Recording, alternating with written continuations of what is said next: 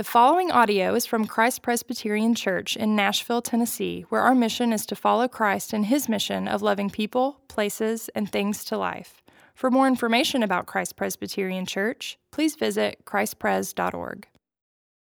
For us this week. Our scripture reading today is from Mark 14 12 through 26.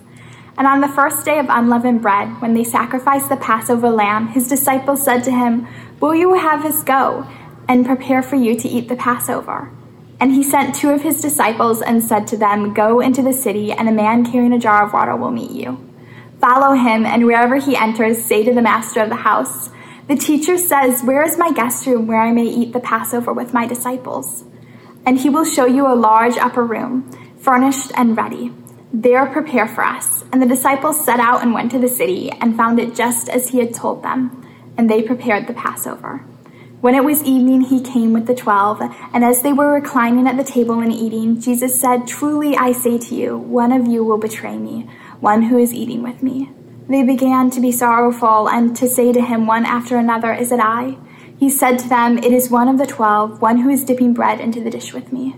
For the Son of Man goes as it is written of him, but woe to the man by whom the Son of Man is betrayed. It would have been better for that man if he had never been born. And as they were eating, he took bread, and after blessing it, broke it, and gave it to them, and said, Take, this is my body. And he took a cup, and when he had given thanks, he gave it to them, and they all drank of it. And, said, and he said to them, This is my blood of the covenant, which is poured out for many. Truly I say to you, I will not drink again of the fruit of the vine until that day when I drink it new in the kingdom of God. And when they had sung a hymn, they went out to the Mount of Olives. This is the word of the Lord. Praise be to Christ. Thank you, Abby, for reading that scripture. Uh, the Hubans family, just dear to our congregation, our family that's been tuning in via live stream regularly and have been a part of uh, the mix of what we're doing here. So I, I'm fully confident, Abby, that you're watching right now. Hey, thank you for reading that passage so beautifully. Um, okay, I'm trying to recover from Melanie's prayer it just about wrecked me. Well, it did, and then I had a minute, and then I tried to tell my wife that it wrecked me, and it kind of wrecked me again. And so I'm pulling it together. My family uh, went to um, St. Simon's Island this past week. And have any of you ever been to St. Simon's Island? You know where this is? It's kind of on the uh, Georgia coastline, couple, about an hour or so south of Savannah. In, in 2019, uh, there was a big ship carrying 4,200 cars. Uh, and as it was leaving the port there in St. Simon's Island, it, it capsized. And it's still there. Uh, it like uh, one of those big, like out of that movie Castaway, kind of tanker, a big container. It's not a container ship, but it was like full of cars uh, inside. And so they're having to cut the thing up into pieces and, and, and carry it away in barges. Uh, they had to build like a big crane around it that, you know, to just be able to even do that. Um, but what happened was the, um, the, the, the, ship's captain had done this route thousands of times, and the, they have these, um, the, these captains that, that basically they focus on bringing ships in from uh, the shore into port, and, that's, and they just do this over and over again all day long, every day. And uh, so this guy had done this thousands of times. And, uh, and what happened was the, they, they went to make a turn, a turn that they always make, and the cargo inside the ship, all of the cars shifted. And, and it began to list. And the captain said over the radio, We're losing her. Like he knew that this thing was, nobody, nobody perished in this crash, but it's still there. And I think about that, that experience that he must have had, uh, where here's, here's a person who has kind of been going through life sort of locked in on, on what he does. Nobody knows that harbor better, nobody knows that port better than this person. But then something happens in the, in the, an intangible happens, and, and something, a variable happens. And the whole thing just lists and capsizes, and there's momentum, and it just wrecks it. And I think about that because I think for a lot of us, we, we go through life wondering how close we are to that happening to us. Um, to, to, to and, and, or maybe we've experienced something where we feel that it happened. It happened and I'm, I'm ruined. Today's passage that we're going to look at is for people who wonder if that is going to happen to them or for people who that has happened to them. Because here's the reality. This passage that we're going to talk about which is from the upper room in the last supper is a, it involves people who had catastrophic failure happen. Uh, some of whom it ended terribly but for most of them it ended in redemption and yet it's the stuff we're made of. This kind of thing happens to us. And so, this is a passage that tells us if you're going through life relying on your own strength and experience alone to be what saves you, you're in for a crash. But Jesus is strong, and Jesus is clear in what it is that he's about to deliver and to redeem and to rescue. So let's get into the passage. Um, I have a little preamble. Uh, some we're going to talk some doctrine uh, here at the beginning. Really, there's kind of two things we're going to do. There's a doctrine and then a story. Um, but this focuses on this passage focuses on uh, the institution of the Lord's Supper, which is a sacrament. And so I want to use this time to just talk very briefly about what a sacrament is. As a church, uh, we observe two sacraments. Most Protestant churches, there's two sacraments that we observe baptism and the Lord's Supper. This word, sacrament, uh, basically what it means is a sacred mystery. Uh, and it's kind of like the word sacrament is a little bit like the word Trinity in that it doesn't ever appear in the Bible, and yet it is used to define a concept that is there uh, in Scripture. And even though the term was coined later, sacrament, the, the acts of the sacraments, baptism and the Lord's Supper, um, are actually things that originated with Jesus himself. And so there are kind of three key marks of a sacrament. Uh, the first is that Christ himself instituted it. So it's something that Jesus told the church to do, right? So Christ instituted it. The second mark is that Jesus commanded his followers to observe these things together. Uh, and so we observe them together and publicly because they're professions of faith. Uh, incidentally, that's why we haven't instituted the practice of virtual communion as a church because um, it's something that we practice together and we do publicly. So sacraments are not private affairs. Um, and then the third is uh, what makes a sacrament, what marks a sacrament is it's a visible sign, tangible sign of a divine act. So it's an outward physical expression of an inward spiritual reality. That's what a sacrament is. Um, and they're realities that are central to the core of Christianity. And so with baptism, we're looking at the um, the, the pouring out of the, the blood, being washed in the righteousness of Christ and the pouring out of the Holy Spirit on his people. That's what we're, you know, remembering and, and, and observing and, and, symbolizing in, in the practice of, of baptism. And then in the Lord's Supper, we're remembering his body given for us, his blood shed for us to reconcile us and to make us right with God. So today's passage focuses on the Lord's Supper and to really understand what's happening in this passage, there's a, there's a doctrine that we need to have in front of us that the Lord's Supper is really unpacking. And that doctrine is the doctrine that we call substitutionary atonement. So that's a big term. Um, I imagine many of you have heard this term before. Maybe some of you are like, that's, that's a new one for me. Um, but this is kind of at the heart of what the Lord's Supper is telling us is it's telling uh, it's talking about the doctrine of substitutionary atonement. The apostle Paul describes this in Romans 3 verses 25 and 26. He describes this, this doctrine this way.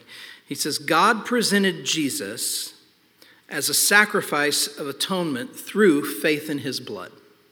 So God gave us Jesus as a sacrifice of atonement that we receive through faith in his blood. And he goes on to say, He did this to demonstrate His justice. God did. because in his forbearance he had left the sins committed beforehand unpunished. And he did this to demonstrate his justice so as to be just and also the one who justifies those who have faith in Jesus. So there's two key words there substitutionary atonement. So I'll cover those. Substitute. Christ acted as our substitute by living the life that we've all failed to live. Of, we've all sinned, and so we're called to live lives of perfect righteousness, and none of us have. And so he's done that. He's, he's lived as our substitute that life, and he's also died the death that we deserve to die as lawbreakers, because the wage of sin is death. So he's our substitute in his life and in his death. And then atonement tells us that Jesus didn't just reconcile us to God by convincing the Father to accept sin. He didn't go to his Father and say, Take it easy on them. You know, they're, they're trying. Uh, he, did, he didn't do that. He didn't convince, try to convince the Father to ignore or to accept sin. Instead, what he did is he paid. He paid the price for it. The, there was an actual transaction that took place to pay the debt of our sin, demonstrating God's holy justice, to show that God is perfectly holy and the God who justifies. And so that's what this doctrine is. The doctrine of substitutionary atonement tells us that our salvation, our hope, is real and it's real because something really happened to secure it. And that's what the heart of this is about, which leads really to the story of this passage. And so that's where I want to finish and spend the rest of our, our time is unpacking the story because I, I love the story of the upper room. So much happens there. So much happens. So it's Passover.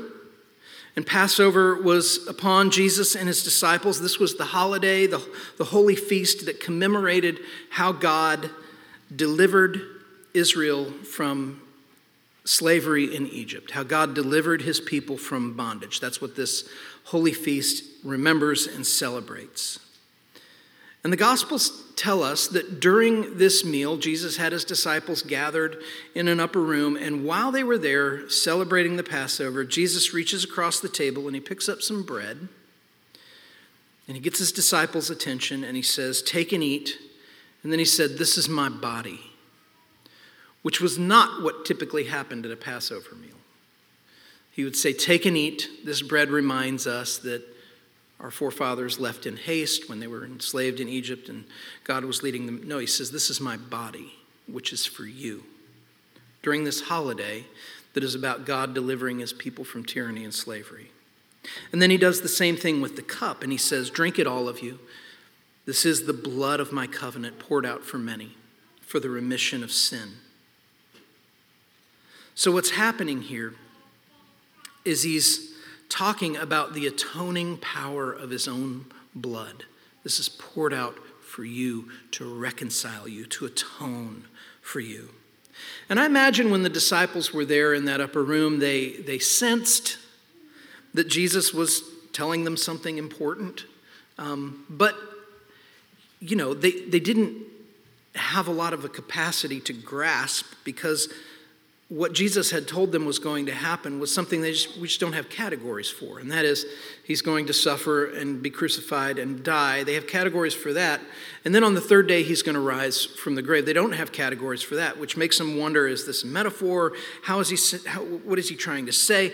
But I imagine, though, that they sensed that there was purpose in what he was doing, but Jesus was the sole keeper of the full significance of what he was giving them then which we continue to practice today and will in just a moment. But I imagine, even though they may not have felt the full weight of what he was saying, that he certainly did. He felt the weight of the world that was coming to rest on him because he knew what was coming for him and he knew what it would mean for them and he knew what it would mean for us. Jesus knew these friends. He knew these disciples that were gathered there as 12 disciples gathered in the upper room. He knew them. And he didn't come to them mainly to be their friend. He came to be their Savior, He came to be their atoning sacrifice, and ours too. But when he has this meal with them there in the upper room, it's a pivotal moment in his ministry because it's, it's a meal where the time had come. The time had come for him to be arrested, for the process of his trial and his crucifixion to happen. It was all right on the precipice. And then Mark notes something. And what he notes is that last verse that we read in our text.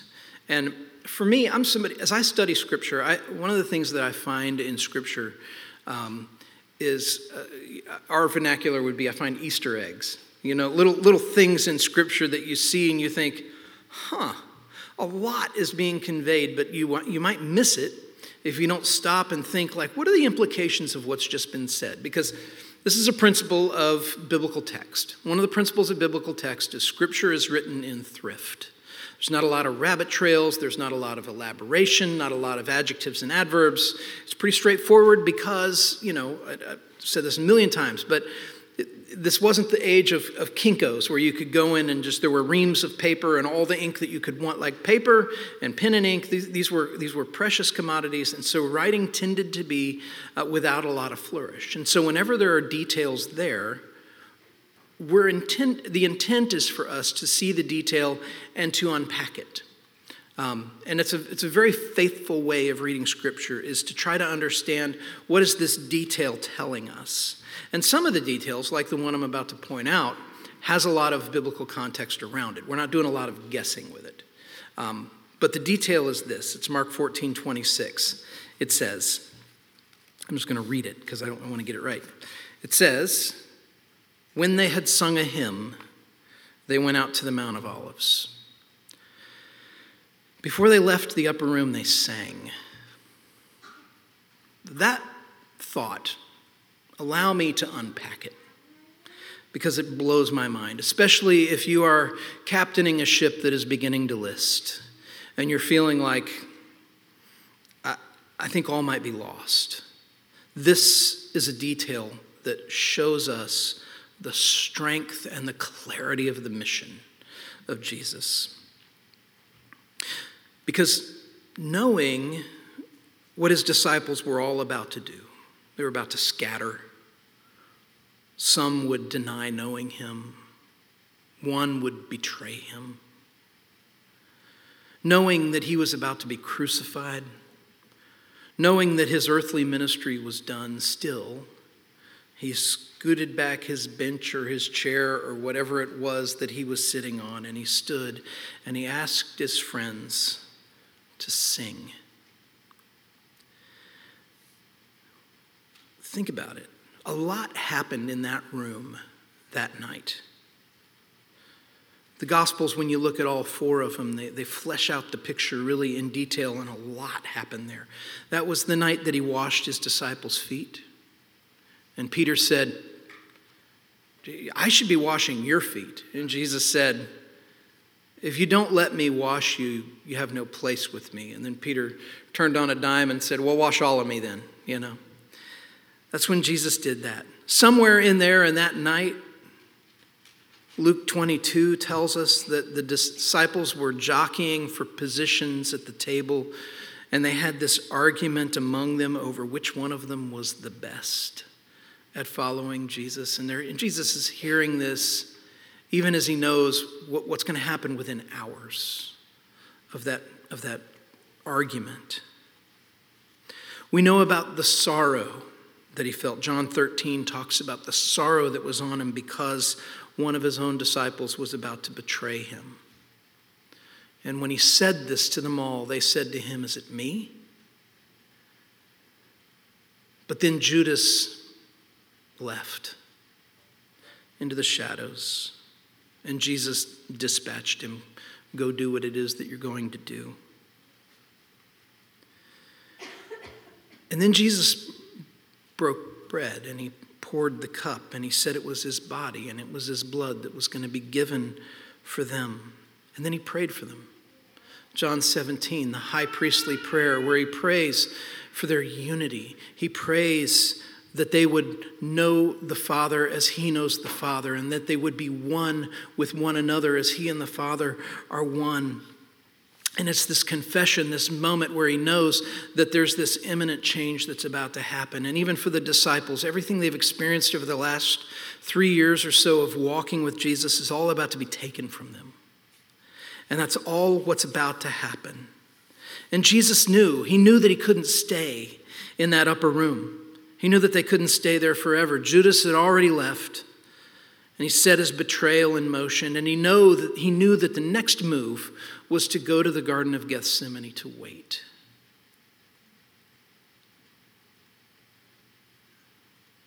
But before they left, they sung a hymn. They wouldn't leave before joining in a hymn together. Imagine it. Jesus is the host of this meal, so he leads them. He leads them in the ceremony. It was him who led this doxology. And historians and scholars tell us we know what they probably sang because there are Passover psalms. And this was the end of the Passover meal, and the last of the Passover psalms is Psalm 118. And so they probably, most likely, were singing Psalm 118. And I'm going to read the last verse of Psalm 118 in just a moment. But there's a refrain in that psalm His steadfast love endures forever. So I want you to imagine Jesus rising to his feet and asking his friends to do the same. And imagine a singing Savior coming to these words as the last item on his agenda before heading to Gethsemane and ultimately to the cross. And Jesus singing these words The stone the builders rejected has become the cornerstone. This, this is the day that the Lord has made. Let us rejoice and be glad in it. Save us, we pray, O Lord. Blessed is he who comes in the name of the Lord. The Lord is God, and he has made his light to shine upon us. Bind the festal sacrifice with cords to the horns of the altar. Give thanks to the Lord, for he is good. His steadfast love endures forever. The theme of Passover is God's provision of a lamb to die in the place of his people. And so the people sang, and Jesus sang. Bind the festal sacrifice to the horns of the altar.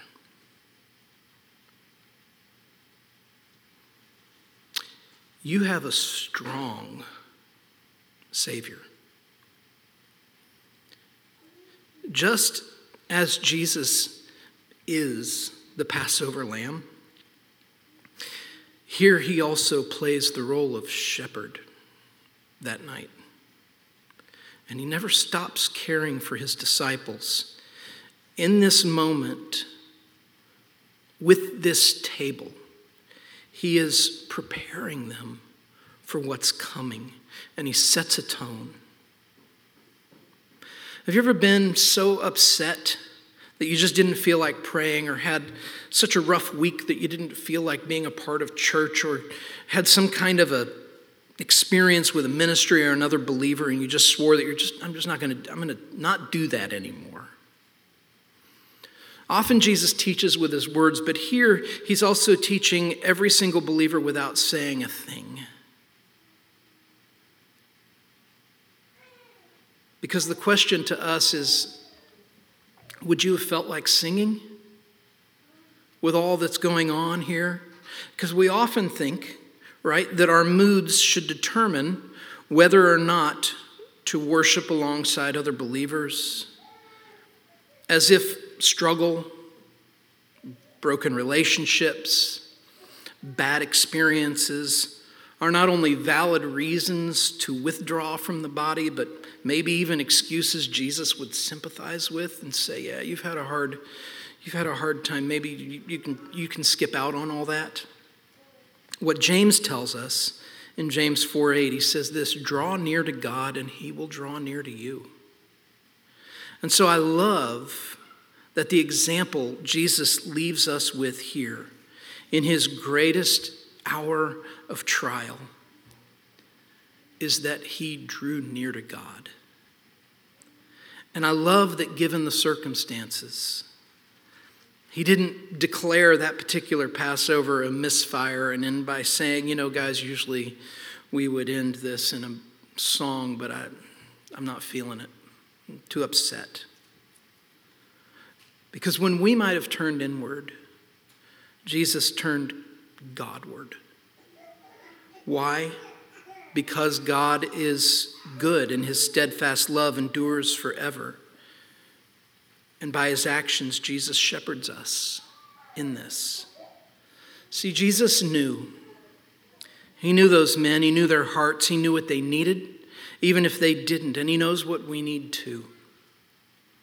He knows the evil that we intend in secret like Judas. He knows the arrogance we display to the world, like James and John, always wanting to be first. He knows our past failings, those things everybody else already knows too, like Matthew the tax collector. And he knows those that nobody knows about. And we all have those. He knows our future failings, those that we know are coming and those that we doubt very much we're capable of, like Simon Peter when it came to denying Christ. When Jesus gave us this table, he knew all of that. And so we have something to sing about today. The steadfast love of the Lord endures forever. The festal sacrifice was bound to the horns of the altar and offered up. So the judgment of God would pass over you. As sure as it was passed on to the shoulders of Christ, our perfect, atoning substitute. And so when you come to the Lord's table, you bear witness to that grace. We come because we, we desperately need it. You may think I'm too far too far gone for that. Listen, what is grace if you can nullify it by needing it? Jesus knows, he knows his people, and he knows us as his own. And this is what the Lord's Supper is about His life for ours, and then ours being joined to Him. And that makes the sacrifice a feast. And we have a seat at that table. Let me pray. Father,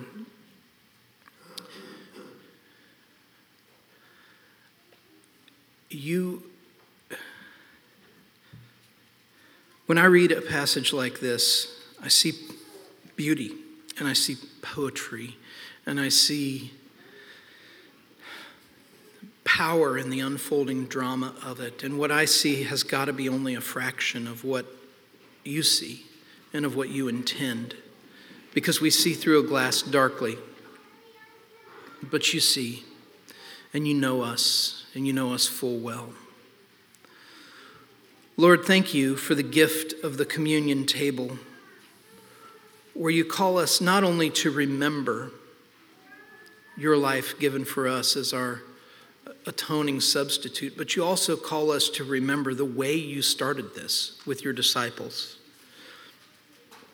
And how in that room were people who were listing, people who were running aground, people who were in the process of uh, bringing upon themselves catastrophe that they didn't even imagine they were capable of. I think of Simon Peter, And yet you had your way and you worked through the lives of imperfect people. And so, Lord, we thank you for that. We thank you that that is our hope. And uh, we thank you for the opportunity that we have to commune with you around this table, even still.